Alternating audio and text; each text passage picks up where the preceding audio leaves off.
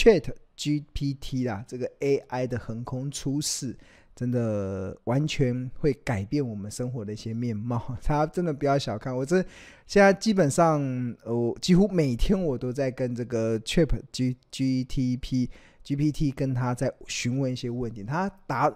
很多答案都真的是超乎我的想象。然后今天我好像今天我有看到一个新闻嘛，就是有一个艺有一个艺人，好像叫。佑胜吧，好像以前是演偶像剧的一个艺人，他最近决定要辞辞职在家里当家庭主妇，因为他为什么？他说，因为他最近看到这个 Chat GTP 啊，这个呃 Chat GTP，他让他意识到他的小孩子未来会产生很大的影响。他现在学的很多的才艺，他可能在学英文啊，在学绘画啊，在学，还有些小孩子可能还去学其他的一些才艺。这些搞不好全部在未来的几年都会被机器人快速的取代掉，所以他惊觉了，他不知道他小孩下小孩子下一代该如何的去去因应这个 AI 崛起的这样子的一个世界的变化，所以他那你要怎么去因应？你要先去了解你小孩子的需求嘛。所以那个又又这个这个艺人就决定要回到家，先好好的跟他小孩子相处去。了解他小孩子的志向是如何，兴趣是如何，然后再从他的志向跟兴趣中去找到如何在未来 AI 大量运用的一个环境中，呃，可以让他赢在起跑点的一些基础上。真的，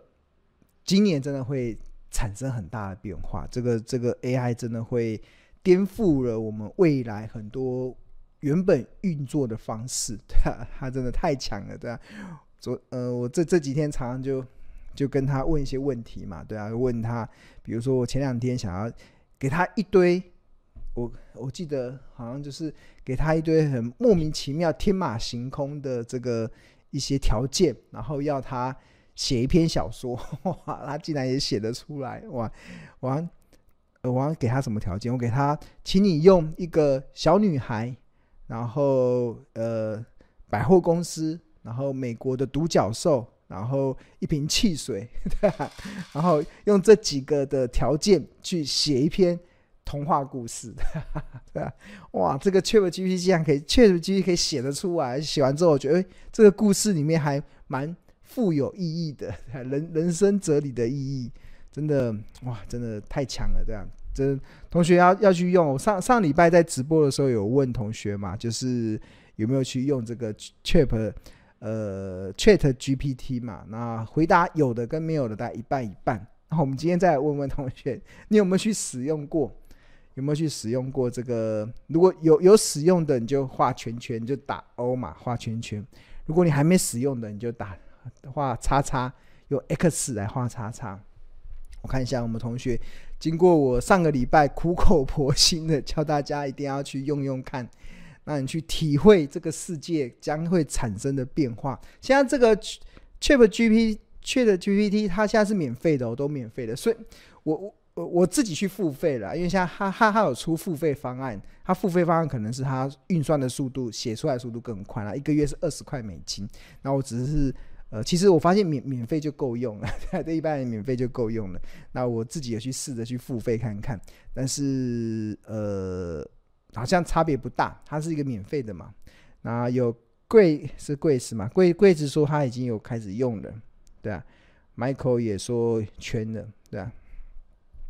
真的啊，大家好好的去用，你会用完之后，你就会真的对。未来的世界充满着很多的想象，你会发现他可以做好多好多事。那像我最近最常做，最近我我基本上我不太看电视了，我现在已经不看电视了。有些有时候打开电视，觉得哇，每天都在那边呃什么争论节目，每天都在吵来吵去，我只是觉得蛮无聊的。然后我现在生活的重心是什么？生活的重心我会看 YT，然后看看有没有哪一些人使用用 Chat Chat 呃。Chat GPT 去用一些应用，比如说怎么应用在 Excel 上，怎么应用在绘图上，怎么应用在写程式上。对啊，哇哇，这个就看各种的应用，然后还会大量的去应用。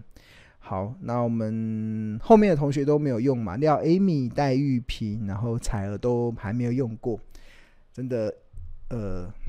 可以去用用看，反正现在是免费的嘛，我不知道它什么时候会收费。你可以，而且它它没有 APP 哦，它就是一个网页，它就是进入那个网页。现在已经有诈骗集团在盗用这个，就是说设计一个 APP，然后然后去诈骗。它就它就是一个网页嘛，这个网页就是在网页上去输入的。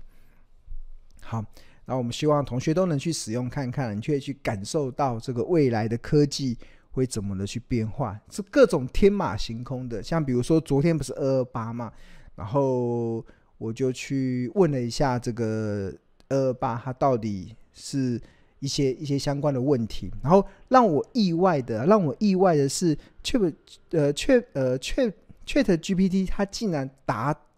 回答出一些我在网络上查不到的资料，哇，真的吓到我说，这为什么你这个会知道？然后他。他应该有大量的去阅读了，然后就就他们官方的说法，就是为了训练他，去为了训练他，他已经这个这个 AI 人工智能，他已经阅读了大概四十五兆，四十五兆，大家没有听错，四十五兆的文字量的书籍了，对啊，哇，四十五兆，如果以一本书，像一本书大概是一本书的质量大概是十万本，那十万字嘛，所以四十五兆，他就是他读了几本书这样。他从这么多的书中开始去消化，然后最后他自己去生成，真的就是怕诈骗。不用，你就不要去下载 APP，它就有官官方的网页嘛，它不用付钱的，对吧？它是完全不用付钱的，不用担心的。然后就用，它就是一个一个网网页嘛，它它也没有 APP，你就直接用，你可以用中文输入，中文输入你的问题，它就会回答中文的问中文的答案。对啊，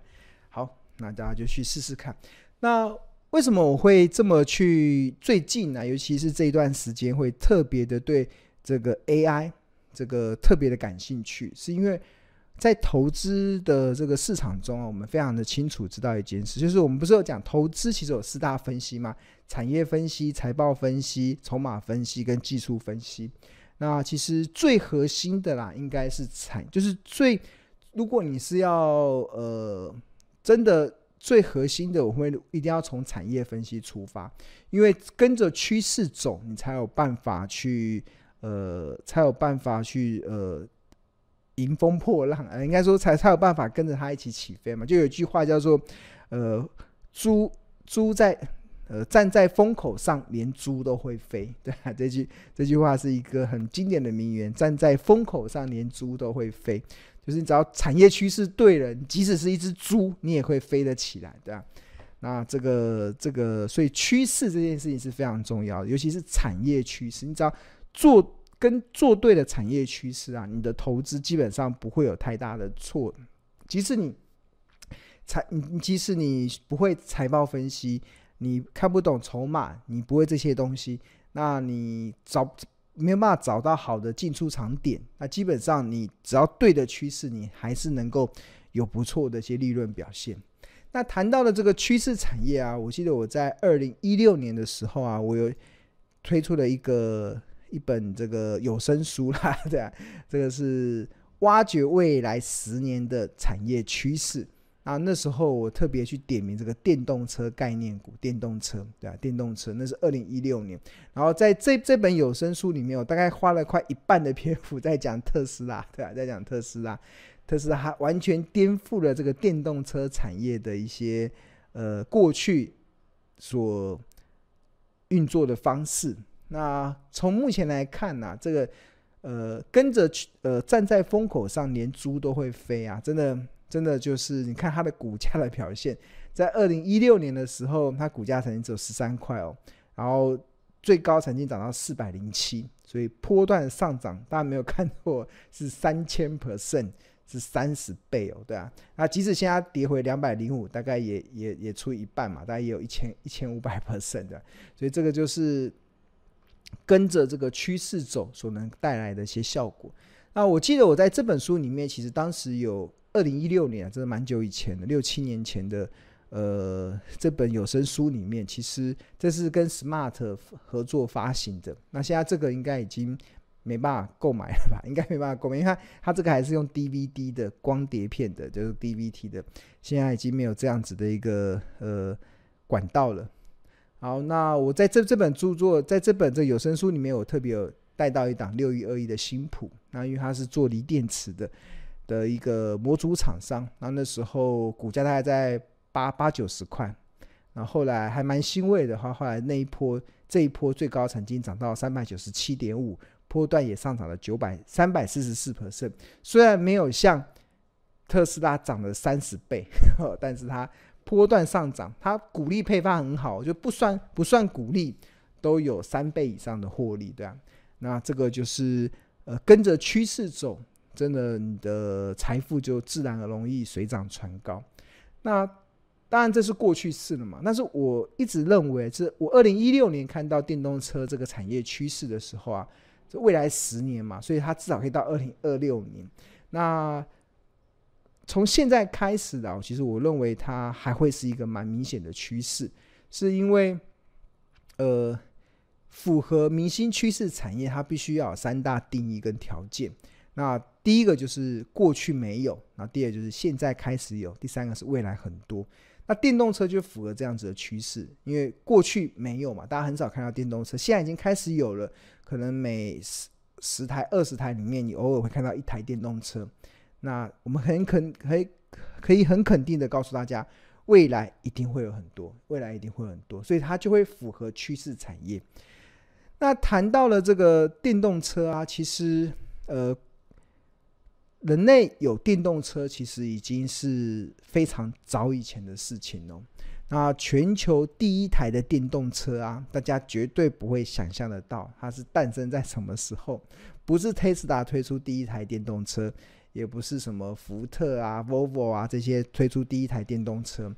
呃，人类的第一台电动车啊，是早在十九世纪的中期就便诞生了。这个是美国发明大王爱迪生跟这个电动车的合照，这张照片是出自于美国历史博物馆。哈哈哈，这为什么我会找到这个照片呢？是因为我当初要做这个电动车，做这个电动车这个呃，发掘未来十年产业趋势里面所做的一些研究。那我当时就看到，哎，电动车其实已经发展很久了，然后，但是它发这么早以前就有，但是它一直无法普及化，一定有它的问题嘛。那这个问题里面包含了三大瓶颈，第一个就是电池的续航力不足，第二个就是电池的寿命太短，那第三个就是充电不方便，这就是发展电动车的很遇到的三大的瓶颈。但是 Tesla 它横空出，他在二零一三年的时候也横空出世，在电动车产业中突然横空出世，在横空，他二零一三年的时候，他的这个大量的去改变了这个三个，应该改变了这两个啦，电池续航力不足跟电池寿命太短的问题。过去大家充感觉充电动车可能充个一百公，开个一百公里、两百公里就没电了，但是 Tesla 它第一个开始推出。就是可以可能续航力到四百公里的到五百公里的这样车，那另外电池的这个寿命太短，电动车，呃，也特斯拉也做了一些突破性的一些突破。那这个突破性的突破，让它从二零一三年到二零一九年，即使它的销售量不多，你看它的这这几年它的销售量，红色的这个是 Model S 嘛，然后这个蓝色的是 Model X，然后这个绿色的这个是 Model 3，就是后来。造成这个大量普比较比较普及率比较高一点的电动车这一款，就是它推出的三万五千块美金。那时候那时候推出这个价格的时候，也让大家惊吓，因为电动车原本是很贵的。那在二零一八年的时候，二零一九年的时候，特斯拉第一个开始喊出，只要三万五千块美金就可以入手 Model 3，所以这也让整个电动车产业有了一些发展的可能。但是这个发展呢，还蛮特别的，就是。以二零一七年来讲，当时特斯拉的销售量其实不到十万台哦，一年汽车销售量不到十万台，但是它的股票市值却超过了一年可以销售一千万台的通用汽车，成为全美的第一大汽车厂。哇，这个叫什么？这叫做有梦最美的题材，有梦最美的题材就是。完全靠做梦啊，对吧？即使到现在，特斯拉一年的销售量大概一百万台嘛，顶多今年一百五十万、两百万台，好不好？对，那跟这个已经达到一千万台的通用，或者是像 Toyota，一年的销售量，丰田日本的丰田也超过一千万台，但是特斯拉的市值是比他们大很多，对啊，这这这个意思是说明了，其实就是呃站在风口上，连猪都会飞的这样子的一个一个概念啊，就是很多时候股票市场是要一个梦，一个做梦的题材。那所以为什么我我这阵子很看 AI，是因为我这几年我在看这个电子产品的时候，我还没有感受到有一个产品会带来一个这么大的一个破坏式的创新。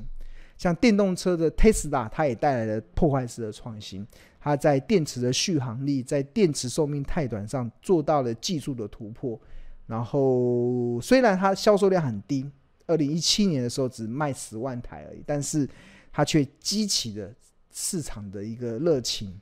那 AI 也是一样，AI 我们现在目前看到它也是横空出世，它接下来未来的这个成长性真的是我我自己在看的时候，其实我不认为它只是几倍成长，我认为它是几百倍、几万倍的在快速的成长。那跟它有关、跟它围绕在一起的这些公司，呃，它未来的成长性会非常大，所以这也是我们从产业分析着手的时候，其实我们看到的一个趋势。那当然。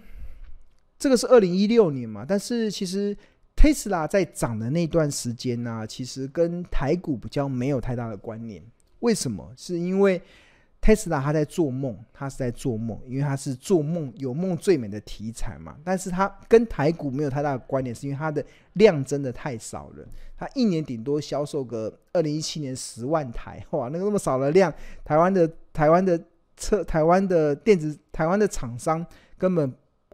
喂不饱嘛，就是这个量太低了，太低了，所以根本是不太会有反映在业绩跟营收上。但是电动车，我觉得到二零二三年啊，就从今年开始，它会开始进入到快速喷发的年。所以，所以我认为，我二零一六年写了这本电动车的有声书之后，然后相隔六呃六年、六年、七年之后，那我现在我才跟。敢跟大家说，对台股才会开始产生一些实际对厂商营收贡献的效果，因为二零二三年才会是电动车的元年。那为什么会是电动车的元年呢？这个这张图其实是呃蓝色的这个柱状是它的汽车的销售，然后这个然后你看你看说，呃蓝色的柱状是这个电动车占新车的渗透率，你看。在二零一八年的时候，二零一八年的时候，呃，电动车占新车的销售渗透率只有二点五趴，到二零一九年来到二点七，所以它基本上是陷入停滞的阶段哦。刚刚不是有提到吗？？Tesla 在二零一七年的时候，它的市值就已经成为全美最大的汽车厂了，对啊。啊，渗透率还这么低，对啊，那它怎么做不到？就是靠做梦的题材，但是就渗透量都很低，所以台股有一段时间，其实跟 Tesla 有关的公司，其实基本上不太会有股价上的反应，因为订单量真的不大，它没有办法造成营收获利的贡献。但是到二零二零年的时候，渗透率来到四点六；二零二一年的时候来到八点八；二零二二年来到十二点七，然后到二零二三年的时候来到十七点七。这个就是一个蛮关键的一点哦，因为所有的产品，新的产品它要能够快速的增长，一定要让它的这个产品的渗透率要达到十五 percent，这个称之为 sweet point 甜蜜点之后，它才有快速爆发的可能。这所有的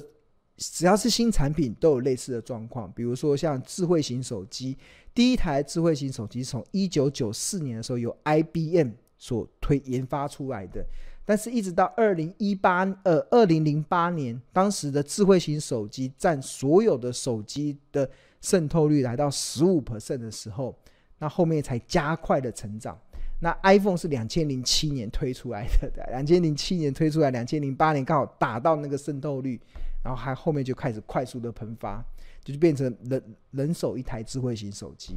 那电动车也是一样嘛。电动车第一台电动汽车，第一台电动车是在十九世纪中期所诞生的，但是经历过好长好长，因为有电池续航力不足，然后呃呃电池寿命太短，然后充电不方便这些困境，所以电动一直发展不起啊。直到 Tesla 突破了这些技术的瓶颈，然后有它发展的可能，然后到二零二三年到目前为止，才达到了这个所谓的十五%的甜蜜点。那一旦突破之后，二零二四年就会来到二十四点二趴，二零二五年会来到三十三点二趴。那汽车的销售量也会从原本的，呃，汽车销售量千嘛，千万、十万、百万、千万、一千，从原本二零二二年是不到一千万台，二零二三年会来到一千四百万台，二零二四年会来到两千一百万台，二零二五年会来到两千九百万台。这个量就会让台湾的一些电动车厂商。有机会有营收获利贡献的一些机会了。那为什么电动车的销售量会不断的上升呢？其实政府的主要国家的禁售燃油车的时间表有很大的关联。像挪威跟荷兰预计在二零二二五年的时候禁售燃油车，然后二零三零年禁售燃油车的国家有包含了北欧的国家以色列、还有爱尔兰跟冰岛。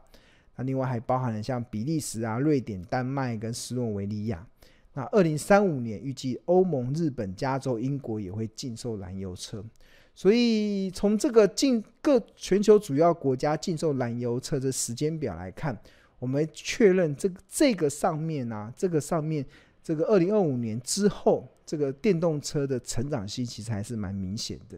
当它电动车的产业出来之后，成长的趋势出来之后，它就会带动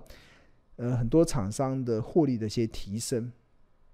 OK，那刚才庆荣所提到的这上面的内容，其实都是我们投资家日报的一些内容了。那我只是把它截录起来，提供给大家。那我们投资家日报现在每份只要四十块，非常物超所值。然后，那我们有一个非常重要的核心，其实就是要聪明抓趋势，然后让大家投资只要看日报。那现在目前订阅两百四十份《投资家日报》的，其实你可以免费的获得我们在四月二十号礼拜四晚上七点半到九点钟所在商周书房所举办的这个日报同学会。那我们这日报同学会中，我们会有一个主题叫做“挖掘兔来运转的好股票”。那只要是你是订阅两百四十份《投资家日报》的订户，你都可以免费的获得。那如果当天你不方便来现场的话，我们这边也提供呃线上的直播，所以你可以好像可以观看九十天嘛，还是观看几天？然后同学如果不方便来现场，你也可以透过线上来观看这一场的讲座。那庆龙会在这一个半小时的时间来帮助大家来挖掘二零二三年可以兔来运转的好股票。那当然，其中电动车产业也是一个非常。我认为一个非常重要，我们可以挖掘这个突来运转好股票的一个趋势产业。那谈到了这个电动车产业啊，我想要帮大家来这个读一下我们刚才上面这个内容嘛。我们这个内容其实是呃，在今年年初啊，二零二三年的一月份的时候，其实我花了很多的篇幅在写这个电动车产业。那现在目前大家所看到的是《投资家日报》的这个画面，然后这目前看到的是二零二三年一月五号的《投资家日报》。那这篇的日报有十页，那这是第一页。那一开始在《投资家观点》里面呢、其实我们就开始跟同学分享，就很多人会问庆农要如何找到未来的明星趋势产业。那问题的答案其实不难，只有一个简单的逻辑。就是任何一个产品或者是产业，只要符合过去没有，现在开始有，未来会有很多的三大定义，自然就有成为明星产业的条件。然后，例如电动车就是一个很明显的例子。全球第一台电动车虽然诞生在十九世纪的中期，但直到一百年之后，也就是两千零九年，Tesla 慢慢解决电池续航力不足与电池寿命不长的技术问题后，才逐渐冒出发展的契机。不过，高不可攀的售价也让电动车一度成为有钱人炫富的代表。直到二零一六年，Tesla 惊天动地的推出售价只要三点五万美金的 Model 3之后，才有了全面发展的可能。不过，依旧受限于产能不足，因此电动车的销售量始终难以全面喷出。那根据研究机构的预二在二零二二年十一月所做的统计。以一年全球汽车销售量约九千万台来看，二零一八年电动车的销售量只有两百二十一万台，占比就是也可称之为渗透率只有二十二点五趴。二零一九年成长到五点八趴，来到两百三十五万台，占比约二点七趴。二零二零年成长到三百二十六万台，占比是四点六趴。二零一二二零二一年成长到一百零一趴，成长一百零一趴，来到六百五十七万台，占比约八点八趴。二零二二年持续成长四十八趴，来到九百七十八万台，占比约十二点七。然后持续进入到二零二三年，电动车占全体汽车销售量的比重预估不仅来到十七点七 percent，全年的销售量更将达到一千四百四十万台，年成长四十七 percent。那二零二四年预估持续成长四十五 percent，来到两千一百零一万台，占比达到二十四点四趴。二零二五年预估持续成长四十一趴，来到两千九百六十四万台，占比达到全体汽车销售量的三十三趴。那值得留意的是，其实十五 percent 这个 sweet point 可以去带来后续爆发性的成长。那这边就有很多的一些介绍。那这个就是我们在介绍《投资家日报》的时候所带给大家的一些观点。所以其实呃，日报其实就是深入浅出，然后去试着，我们用日报连载的方式去帮助大家去了解一个趋势产业它要怎么形成。在这个形成的过程中，台股有哪一些的股票可以值得投资人去追踪？那我还蛮欣慰的，那时候一月份所追踪的一些跟电动车有关的一些标的，经过这二月份的这样子的市场的这样子的一个多头气势的点燃，那很多的股票表现都还不错。那当然，它只是刚开始而已，它不会是一个终点，所以我认为这个趋势。产业中的电动车是值得大家去关注的。